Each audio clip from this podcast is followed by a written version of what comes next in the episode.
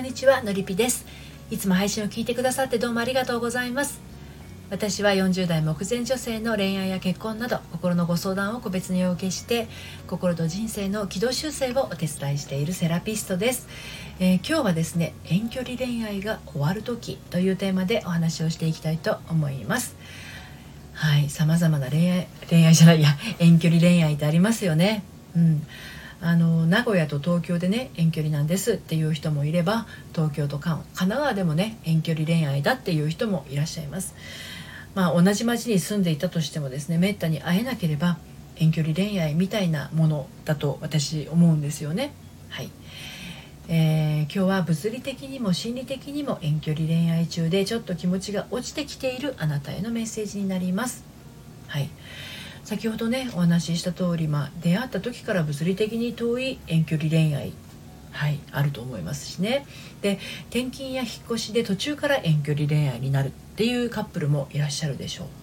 で近くに住んでいるのになかなか会えない、えー、気持ちのねこう遠距離恋愛もあると思いますね。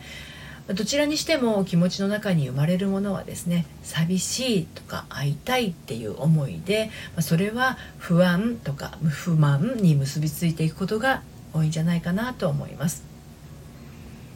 遠くてもねあの物理的にも心理的にも遠くてもですねあの不安や不満がなければ問題ないんですよね。うん、でもそこに慣れてしまうというのもねまた問題になるかもしれません。はい、ということで今日も3つに分けてお話をしていきたいと思います。1つ目は恋は忍耐力を試されるの。2つ目は怖いのは当たり前になること。そして最後に遠距離恋愛が終わる時始まるもの。はい、この3つに分けてお話をしていきたいと思います。そして今日の内容は私の公式サイトのコラムでも綴っていますので読んでみたいなというあなたは概要欄のリンクから読んでみてください。では早速1つ目の「恋は忍耐力を試されるの」ということについてお話をしていきたいと思います。会いたいのに会えない。会いたい時にすぐ会えない。まあこんな風に恋愛ってね会いたいものなんですよね。うん、インターネットが普及して直接会えなくても画面越しに会うことが当たり前にできるようになってもですねやっぱりぬくもりとか空気感を感じられる直接会うっていうものに勝るものはないでしょうね。はいもともとすぐに会えないのは嫌だからとね遠距離恋愛には手を出さないっていう人もいるくらいですね。でも社会人な社会人になってからの恋愛では付き合い始めは近かったんだけれど途中から転勤などによって遠距離恋愛になってしまうケースもやっぱりあると思うんですよね。うん、でその時初めて感じる距離の辛さはい。今遠距離恋愛をしているあなた。これから遠距離恋愛をしそうなあなた、まあ、どんな気持ちを抱えて過ごしていらっしゃるでしょうか。これも試練とね距離や時間に負けないように彼との関係を築いていきたいって思っていらっしゃるでしょうか。神様が示したその試練に2人で打ち勝つんだと心を新たに決心したところでしょうか。で2つ目の「怖いのは当たり前になること」についてお話し進めていきますけれどもね遠距離恋愛ね実は私も20代前半の頃2年ほどしたことがあったんですけれどまあ私の場合は実ら実らなかったんでねいい参考にはならないんですね。でしかも相手の人はその2年間地元に彼女がいたので、まあ、結果としてね二股をかけられてたんですよ私。っていうかまあ腹立たしいことにですね私と知り合う以前からその地元の彼女とは付き合っていたってことなのであの私が浮気相手っていうことになるんですよね。ムカつきますけどね。はい。ででね、まあ、そんなことを踏まえて私ね遠距離恋愛で怖いのは遠いことが当たり前になることだと思ってるんですね。遠いんだししょうがないよねっていうことが口癖のように心に入り込んでしまうとそれってもうね諦めがその恋愛にくっついてしまうんですよ実らなかった2年間の遠距離恋愛の中で遠いんだししょうがないよねっていう思いはねもう何十回も何百回も経験したんですね。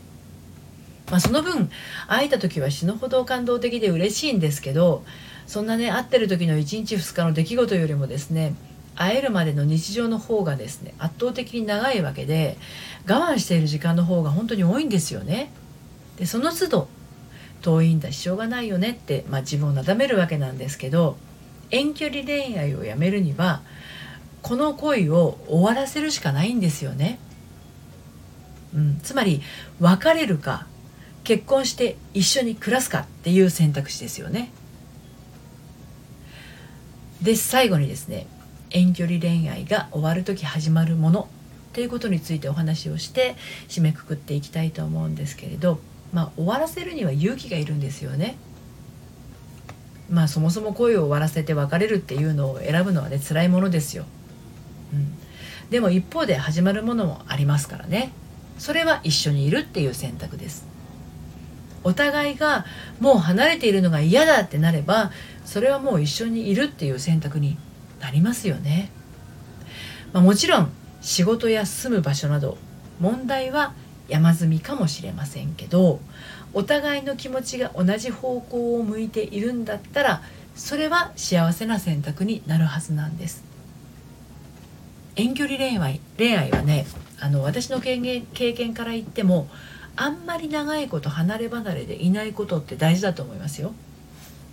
あの遠いことに慣れてしまうとお互いが離れていることが当たり前になってそれってそばにいないことも当たり前になっていくのでお互いの必要性も薄まることが多いようなんですよ。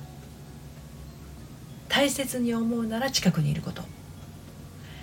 単身赴任したり一時的に離れ離れになるのとは違って遠距離恋愛で長い時間を過ごすっていうのは気持ちの面でストレスを抱えやすくもあります